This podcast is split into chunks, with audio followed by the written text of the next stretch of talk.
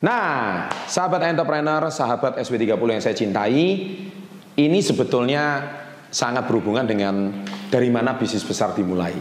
Ya, di situ kan saya juga bongkar ada tujuh tahap ya yang sudah ditonton lebih dari 5 juta view.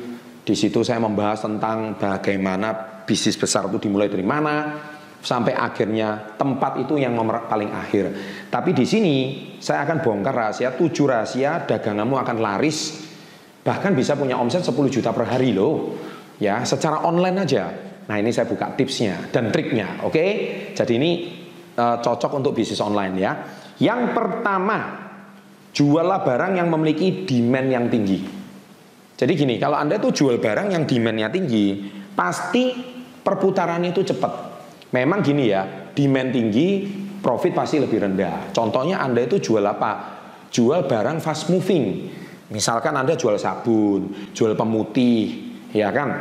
Kemudian jual pembalut, ya kayak produk pembalut itu salah satu produk saya. Itu fast moving, demandnya sangat tinggi. Ya, misalkan Anda juga jual makanan, itu kan demandnya juga cukup tinggi.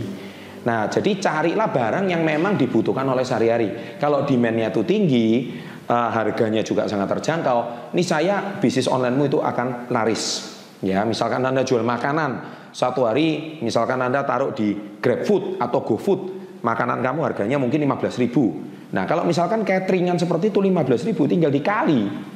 Iya kan kalau 100 orang pemesanan do kan satu hari Anda sudah punya omset satu juta setengah untuk satu kali cateringan satu juta setengah. Nah itu harus yang demandnya sangat tinggi.